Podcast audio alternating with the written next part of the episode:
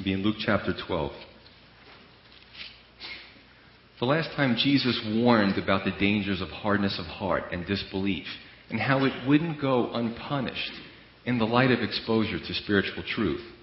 Whoever is given much, much is required, the Bible says. He also showed how hiding in a religious system will not absolve anyone of their responsibility, their personal responsibility towards God. So, verse 1. It says, "In the meantime, when an innumerable multitude of people had gathered together so that they trampled one another, he began to say to his disciples, first of all, beware of the leaven of the Pharisees, which is hypocrisy." There's a lot in that one verse. Notice the change in the crowd as time goes on and his ministry becomes more popular. You have hordes of people to the point where they're trampling each other. There's people just clustered together and trying to hear what Jesus is saying to the point where they're harming each other to get to him. Pastor's dream, more people coming into the church. Or is it? We're going to address that a little bit later. But even with the thousands of people who follow Jesus, or even more, where were his supporters during his trials? They were MIA, weren't they? Strike the shepherd and the sheep will scatter. No doubt because of fear of man, but also fickleness of man. Some of the attitude was, Jesus is done. Yeah, he's arrested. They're going to take him to be executed. It's time to change horses now, right? But a lot of people didn't count on the resurrection. So how important is it to have big numbers in the church? Not very. Let's be honest. Most ministries today, that's the focus. Numbers. How many people can we pack into the church, right? And a lot of times it's self-serving, but it wasn't Jesus' concern, and it's certainly not mine. The way I feel is I just want whoever's here to come and to be edified. The body of believers that are consistent, that you come, that you learn the Word of God, and that you're discipled and strengthened in His Word. And that doesn't mean that we don't welcome newcomers. We do. But we don't do flyers or mail-outs or any funky gadgetry type of thing to get more people in the church. Because the philosophy is that as believers, if you're strengthened in the Word of God, you will have an effect. It'll be a spillover. Your neighbors will wonder, what is it about you? Your peace, your knowledge of the Word of God, your coworkers, and people will naturally come in a natural fashion. Leaven. He speaks about the leaven. Leaven is also yeast. It's an Old Testament picture of sin. Exodus 12 speaks about that regarding the Passover. The leaven or fermentation process equals the way evil spreads. That's the analogy that he's making.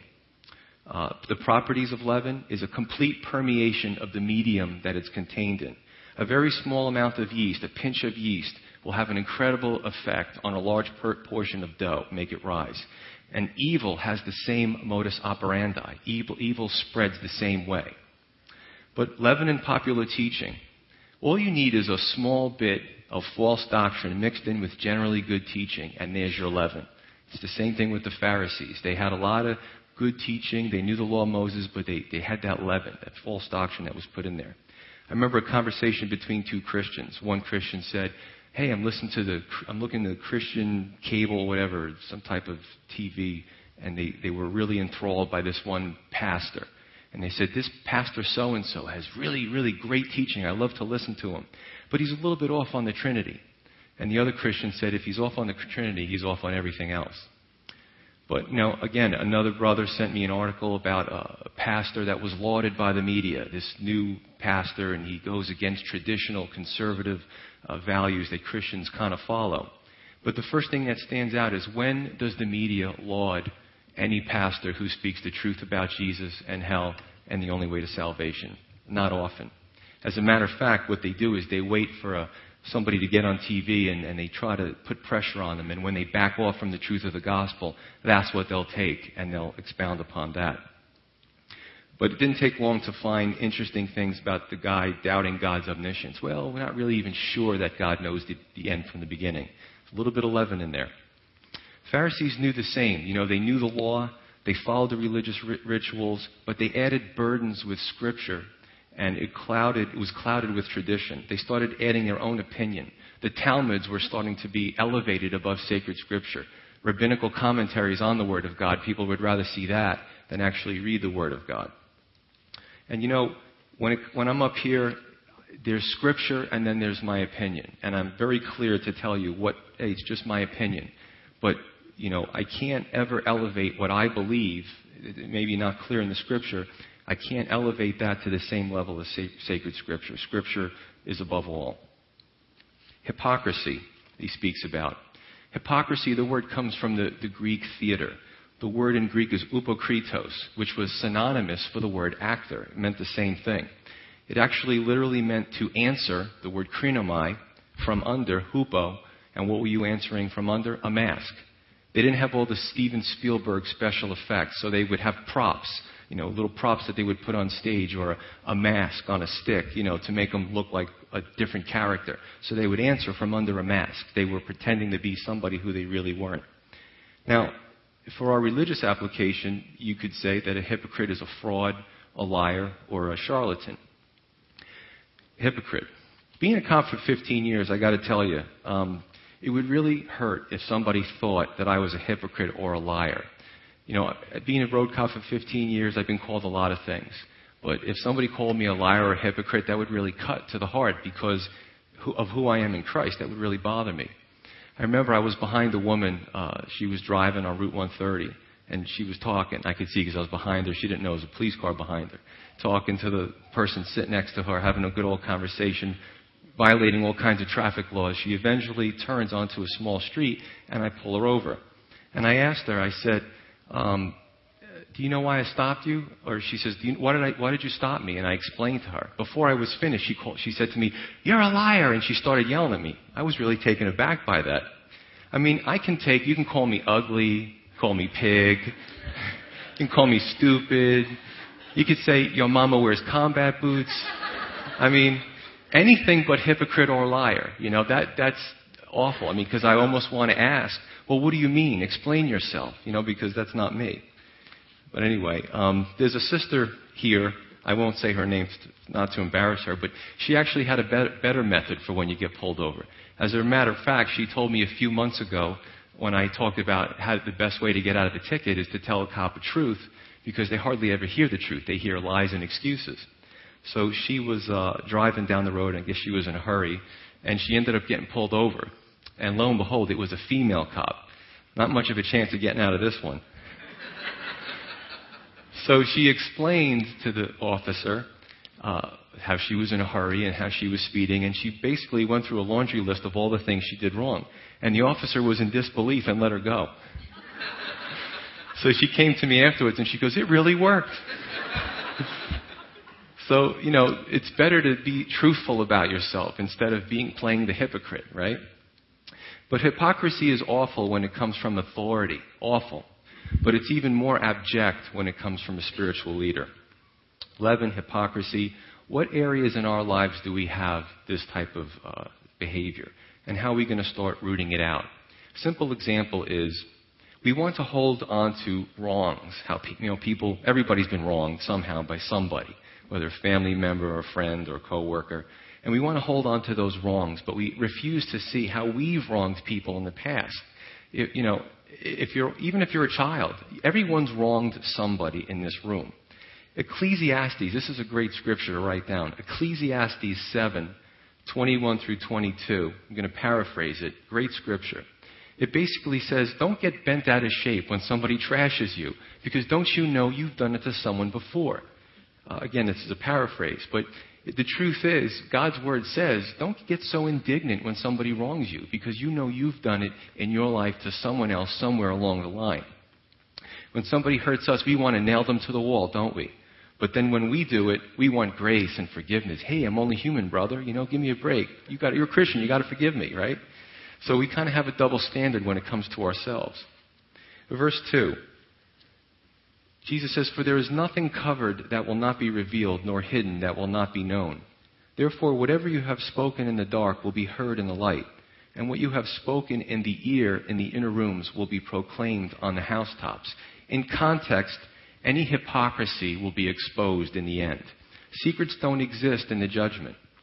All the little dirty secrets of men and government over the years will all come to light into the end. It'll all be exposed. Now, this is great news for conspiracy buffs. You got all kinds of people who Maybe it's Roswell, you know, that's your thing, government cover-up, or it's Jimmy Hoffa, or, you know, how many people conspired against JFK, or who shot JR, whatever it is. Remember that? Whatever it is, you know, you got you conspiracy buffs, this is going to be great news for you in the judgment. So, verse 4, it says, "And I say to you, my friends, do not be afraid of those who kill the body, and after that have no more that they can do. But I will show you whom you should fear. Fear him who, after he is killed, has power to cast into hell. Yes, I say to you, fear him." In context, fear of man, which we touched a little bit on last Sunday. You want to please people. You don't want to disappoint people. You don't want people not to like you. Peer pressure, spoke about many times. And also, mob mentality. You know, it's a term used, I guess, in criminology where if a whole group of people are doing something and few people decide to commit a crime, everyone else will do it to be part of the mob because they don't want to look like the odd man out. Nobody wants to step up and say, hey, that's wrong. We shouldn't do that, right? Everybody kind of joins in on that. You see it at sports events, parades, large gatherings. And again, it's people who normally maybe wouldn't even commit that crime, but because of everyone else is doing it, they do it. It's that fear of man again, fear to stand up, to be that lone person and say, hey, I'm not going to go the way everybody else is going. Jesus said that if you're going to have fear at all, put it where it belongs, right? A healthy fear of God is knowing that he has the power to go beyond what any man can do to you collectively. When man kills you, when man kills us, his harm stops at our death. But God has the power to cast, even after death, to cast into hell. But remember, he also has the power, and he sent his son to die for our sins, so that doesn't have to be our fate. That's power. Some fear is good. I think about my wife. She talked about when she was growing up. She had some friends that turned to drugs, and she never did. She said, I never touched the drug. She goes, I was afraid of my dad. So that, in that sense, that was a good fear. As a matter of fact, she knows people over the years who actually died from drug overdoses, but she never touched the drug because of fear of her father. Verse 6, it says, Jesus says, "Are not 5 sparrows sold for 2 copper coins, and not one of them is forgotten before God? But the very hairs of your head are all numbered. Do not fear, therefore, you are of more value than many sparrows." God intimately is acquainted with us and everything around the universe at the same time, including the sparrows. He knows every detail of our lives and will take care of us better than any person can. I grieve when I see people who are addicted to relationships. They want so much to be taken care of by someone. They want so much to be loved by someone that they get involved in such abusive relationships. The whole, you know, again, being a police officer for 15 years, the whole domestic violence routine. It's a feeling that you need this person, no matter how much they abuse you. Well, I got news for you. If that's you, you don't need that person. You need the Lord God. He's the one who's going to take care of you. He is intimately acquainted with all your needs. And it's not just women. It's men, too. Men don't want to admit it, but they need these relationships. They need to feel loved. But before he said to fear, and now he's saying don't fear. Kind of sounds like a contradiction, doesn't it? Well, not contextually. In verse 5, he's saying not to fear man. Because if you're going to put your fear anywhere, it should be in the almighty, all-powerful God. Here he's saying that the detail that God is attentive to you and shows his love for you, we should also have, you know, in response, we should have a healthy fear or respect, awe, reverence of him, but not to be terrified. There's a distinction between fear, respect and awe, but not being terrified of him. I think about my son when he knows he can only do so much, things that are bad, and if he crosses the line, he's going to get spanked. So in that sense, he's good because he has a fear of his dad. But if you ever watch me interact with my son, even if I went like this real quickly, he wouldn't flinch because he's not terrified of me. There's a difference. It's a concern if a father has children and they all flinch when he puts his hand out. It kind of indicates that maybe something's going on in the home there. But it's the same thing with God. I'm not terrified of God, but I respect him. He has the power over my life. He has every breath that I take is in his hand. I have that fear of him, but I'm not terrified of him. That's a very important distinction to understand. Verse 8, He says, "Also I say to you, whoever confesses me before men, him, the Son of Man, will also confess before the angels of God. But he who denies me before men will be denied before the angels of God." Now, in Matthew's gospel, it adds a little bit more. Jesus says, "I will confess you before the angels of heaven, my Father in heaven and the angels of heaven." And the same thing, "I will deny you before my Father in heaven and the angels in heaven." But there's a direct correlation between your attitude towards the Lord here and in the afterlife. If you are ashamed of Christ here, don't expect a ticker tape parade when you step into eternity, because it's not going to happen. Jesus bore incredible humiliation, contempt on the cross, but was not ashamed to take our sins and take the punishment that we deserved. That alone should make us proud to call him our Lord. Even our altar calls, when we do the altar calls at the end of service, your actions coming up here are a reflection of your heart. The action itself, walking up here and saying something, doesn't save you. It's, when you repeat those words, I always say that, if you mean it in your heart towards God, it's just between you and him at that moment, and that is what saves you, that willingness to repent of your sins and receive the Lord Jesus as your Lord and Savior. Verse 10, it says, "And anyone who speaks a word against the Son of Man, it will be forgiven him.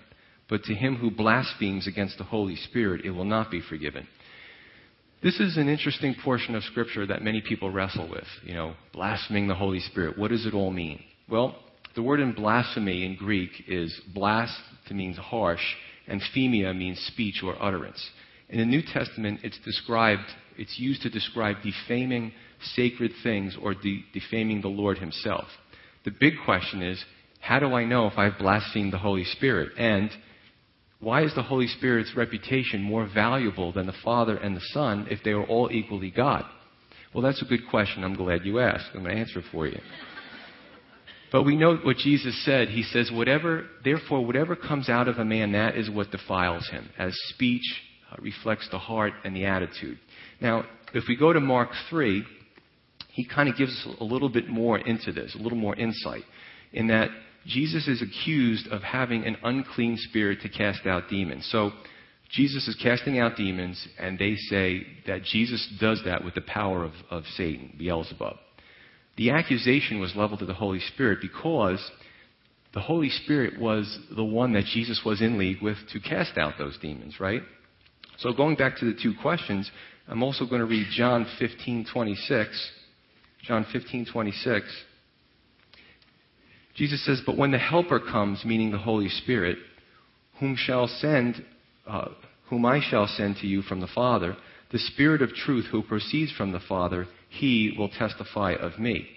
So that's the Holy Spirit's job post-Christ, when Jesus will send the Holy Spirit to his followers, to his believers. That's why we reject any signs and wonders that bring great glory to a man or a woman. The only way that signs and wonders are supposed to be done are really to glorify or testify of Christ. You can't do something goofy and then blame it on the Holy Spirit. It doesn't work like that. So if the Holy Spirit's job is to testify of Christ and lead mankind to him, then to assassinate his character and blaspheme him would be to reject the message of salvation, thereby inflicting damnation upon yourself.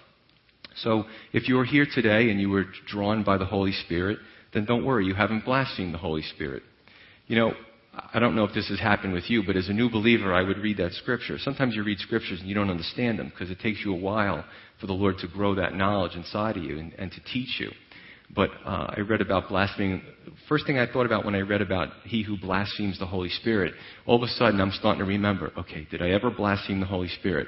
Wait a minute, I don't even know how to blaspheme the Holy Spirit. So you start thinking about, does this mean I can't be saved because I might have done it by accident? But that's not. If you're really that worried about it, you haven't done it. It's not that the Holy Spirit's reputation is better than the Father and Son's, and you won't be forgiven because of besmirching it, but it's that if you reject the Holy Spirit's drawing you to him, you automatically default back into unforgiveness for your sins, because you rejected the only force that can lead you to salvation.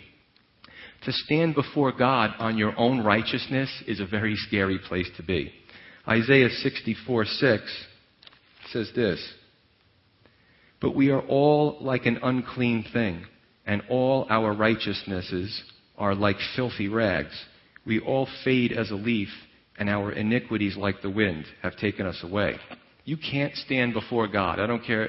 I know some really great Christians, and they won't stand before God on their own. You need the covering of Jesus Christ, because all it takes is one sin, and you've missed the mark. You've sinned. You've broken the perfect standard that God sets. And Jesus takes those sins, and he puts the links back in the chain to make our relationship with God strong again. Verse 11. It says, "Now when they bring you up to the synagogues and magistrates and authorities, do not worry about how or what you should answer or what you should say. For the Holy Spirit will teach you in that very hour what you ought to say." So the Holy Spirit has another job function here. In times of persecution, God's message will go forth to the persecuting authorities to either convict them and bring them to repentance or to solidify them in their state. Now, when we go through the Gospels, some of the women that followed Jesus or some of the people that followed Jesus were notable people in society. So some of those important people in society were actually brought to repentance through Jesus Christ. So Isaiah 55, I'll just flip over to Isaiah 55. This is going to explain how God's word is sent forth, right? And it does what it's supposed to do, and it doesn't come back void or empty. It achieves its purpose. Isaiah 55, 10 through 11. It says, "For as the rain comes down and the snow from heaven, and do not return there, but water the earth, and make it bring forth and bud, that it may give seed to the sower and bread to the eater, so shall my word be that goes forth from my mouth. It shall not return to me void, but it shall accomplish what I please, and it shall prosper in the thing for which I sent it." Stephen, the first Christian martyr, after Jesus was martyred, Stephen was the first one after that that's recorded in Scripture. He testified to the religious leaders, starting back in Jewish history and all the way up to the Messiah. And they were enraged, and they killed him. They stoned him to death. And we might look at that and say, what did it accomplish? But if you look later on the Scripture, Acts 6:7 says that many of the priests came to faith. Now remember, these priests were part of the Sanhedrin. They were part of the ruling class, the theocracy, so to speak, right? And they came to faith. Paul's conversion in Acts chapter 9. Well, of course, it was Jesus Christ that appeared to him. But was it possible that the fruit of spirit of Stephen's testimony before he died did something in their hearts to start working on them, as Isaiah 55 speaks about? A lot of times we talk to people and we think we're getting nowhere. And then we find out later that maybe years later that somebody else, a coworker, or they moved out of state, and they call you up and say, "Hey, I got saved." And you're like, "Is this a joke?" But somebody else closed the deal, so to speak. So whatever you're doing, keep doing it. You know, just keep planting those seeds. Keep planting the word. So this verse has an application also for God to reach anyone through us. It started with, you're going to be brought to the authorities, the magistrates, the synagogues, and the Holy Spirit will teach you what to say in that very hour. But it also applies to us personally in everyday life. My mother, by her own admission, I'm not saying this, by her own admission, she said she has a terrible memory. She says, "I'm losing my memory." She takes that ginkgo biloba and all this kind of stuff to try to make her memory better, but it doesn't work. But she went to Israel some time back, and she went to an Israel trip. And, she was out of her element. She was in a foreign place, and she doesn't know she doesn't have a great memorization for scriptures. But she ended up meeting up during the course of her trip with a rabbi, and they started discussing about spiritual things and the Messiah. And my mom was actually going toe-to-toe with the rabbi. So she tells me the story, and there was other people there who saw it also. Her comment to me was, "I don't have any idea what I said. The Holy Spirit took over for me." And this rabbi at the end he appreciated her insight. He actually enjoyed talking to her. So again, nobody knows what she said except the Holy Spirit, I guess. But the next thing here, Jesus transitions now. He's going to switch gears. Although he never really switches gears, because everything that Jesus say has one main theme. We may look at it as a different subject, but it's really not. So Jesus transitions over now to the parable of the rich fool, something that I've referenced a lot previously, but now we're going to take it apart a little bit more. Verse 13. It says, "Then one from the crowd said to him, 'Teacher, tell my brother to divide the inheritance with me.' But he said to him, 'Man, Who made me a judge or an arbitrator over you? And he said to them, Take heed and beware of covetousness, for one's life does not consist in the abundance of the things he possesses. It's kind of funny how it comes out in the English, you know. Man, who made me an arbiter over you? Kind of sounds a little rude. Remember the miracle at Cana when his mother Mary said, They ran out of wine. He goes, Woman, what does that have to do with me? My time hasn't come. He wasn't being rude. It's just the way the King James and the New King James are more of a closer translation, a closer literal translation. So even the quirky language arts of the day come out in the English that we don't get. So these are good translations. I really like them. But the real point here is that with Jesus' public appearances, sometimes people would try to divert him off of the things of God, off of the subject. Well, Jesus is great. He could do anything. Hey, why don't you tell my brother to give me some of that money, you know, because he's holding it. He's hoarding it for himself. But Jesus always reeled them back in to God's message, and many times it was done with a parable. Now, that's a good lead to take. No matter where people try to take our conversations, as Christians, as followers of God, as those of us carrying the gospel, the most precious thing to mankind, we need to always focus back on the things of God. That is our job as a Christian. It was late last night, and I was on duty, and one of the officers desired to talk to me and just to share his heart about some things that are going on in his family. And you know what? It always goes back to the Bible. And he had no problem with it because there's wisdom in the Bible. He's like, I love talking to you, Joe. It ain't me. It's the scripture. You know what I'm saying? I'm just a conduit. So our job as Christians should always bring people back to the Word of God. But covetousness. Boy, we could spend a whole service on covetousness, couldn't we? Desiring something that's not yours. That keeping up with the Joneses trap. I've seen people do it with homes. You know, it's just a competition. Well, this person or my brother is successful, and look at his house. I desire to get a house like his. Or everyone on the block has a new SUV. You know, that new whatever. I got to get one of those. I knew a Christian couple that everyone on the block had a pool, so they wanted to get a pool. Me, I would just go in somebody else's pool. You know, it's a lot cheaper. Just be friends with your neighbors and let them go, and you can go in the pool. But, you know, and it gets really bad when covetousness turns into a spousal thing. You know, you desire that person's husband or you desire that person's wife. Even ministry. People covet sometimes church leadership until they come on this side of the fence and find out all the responsibilities. But, it's just covetousness covers a lot of areas here. In verse 16, it says, Then he spoke a parable to them, saying, The ground of a certain rich man yielded plentifully. And he thought within himself, saying, What shall I do, since I have no room to store my crops?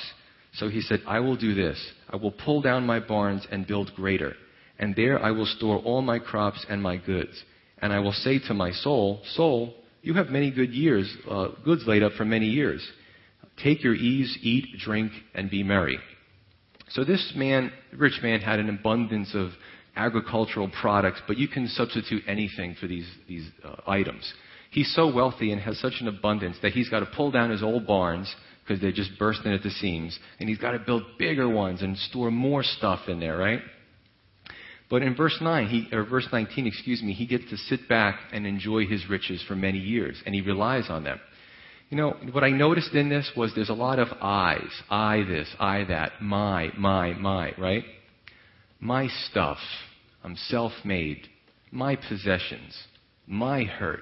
My point of view, my feelings. Doesn't it sound like when you watch kids? My toy, mine. That's their favorite word. We live in a society of my good over the good of all.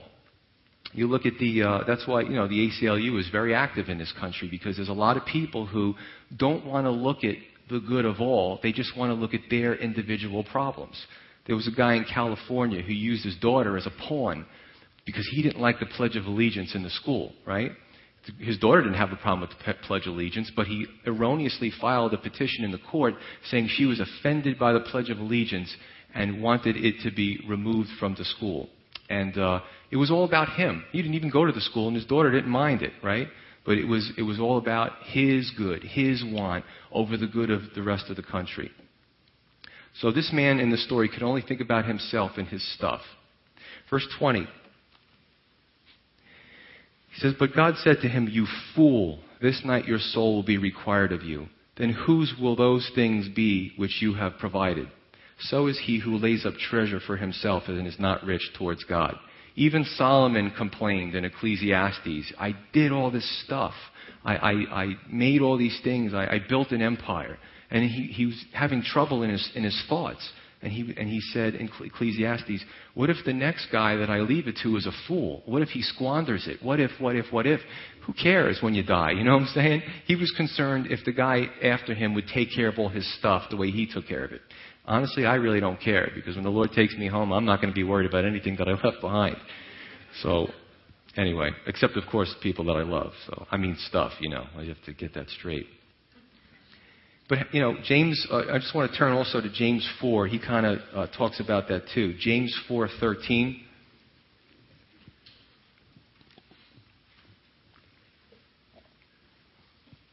James 4:13 through 17. He says, come now, you who say, today or tomorrow we will go to such and such a city, spend a year there, buy and sell and make a profit, whereas you do not know what will happen tomorrow. What is your life? It is even a vapor that appears for a little time and then vanishes away. Instead, you ought to say, if the Lord wills, we shall live and do this or that.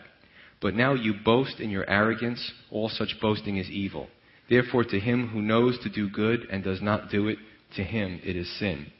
How foolish for any of us to assume or take for granted that we have another day. We need to break that. It's really a neurological cycle. I actually looked up neurology. I'm very fascinated with the human body. But there's a neurological adaptation that says that if you're introduced, your body is introduced to a new stimulus, after a certain period of time passes, you forget about that stimulus and your body focuses on other stimuli. Case in point, how many people right now feel the floor pushing up on your feet? Probably none of you until I said it, right? For the last, 25 minutes you've been sitting here, your feet have been on the floor. But what neurological adaptation says is that, again, the stimulus is the floor. But over time, you're paying attention to me, and you're not thinking about the floor anymore. Your mind just kind of forgets about that your feet are on the floor. Well, it's the same thing with the way we deal with our life. Our minds have adapted to, I've always existed, therefore I will always continue to exist. That's the way we live our lives, like we have another day. And the older we get more set in that way. I don't ever think about dying. I just think that I'm going to go to bed tonight, I'm going to wake up and eat breakfast and start another day. And this is just going to go on forever. But eventually I'm either going to die or the Lord's going to come back for me, right? So, this is the way we think. But God answers and says, oh, foolish ones, your life is but a vapor. Break that foolish cycle of thought.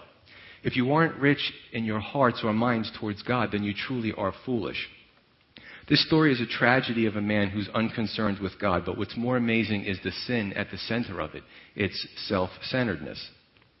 I've spoken more about the dangers of self-centeredness, but it's hard for people to break because our society ingrains so much of it.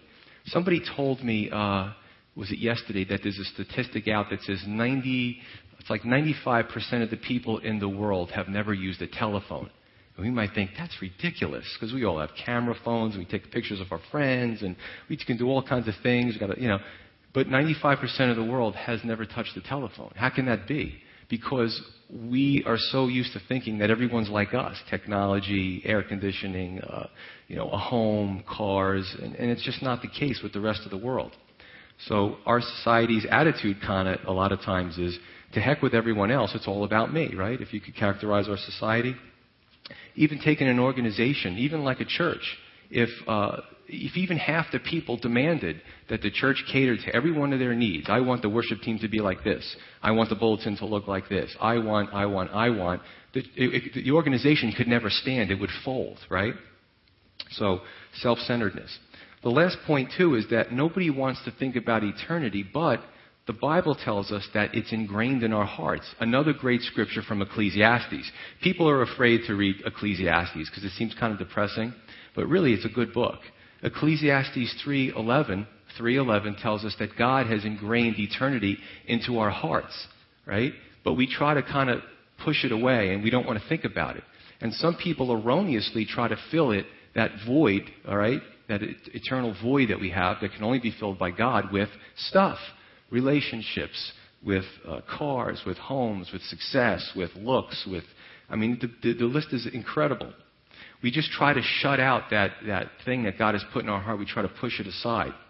You know, I got to tell you, eternity kind of, it's weird. I don't worry about dying, but I guess when I think about eternity, it kind of weirds me out a little bit. Like, okay, there's no time in heaven, so like, and there's no sleeping. So, like, if God says, you meet me here at 9 o'clock in the morning, there is no 9 o'clock in the morning. So then when I start thinking about the absence of time and eternity and, I don't sleep and I can't sing very well. I mean, how do I worship him? You know, whatever.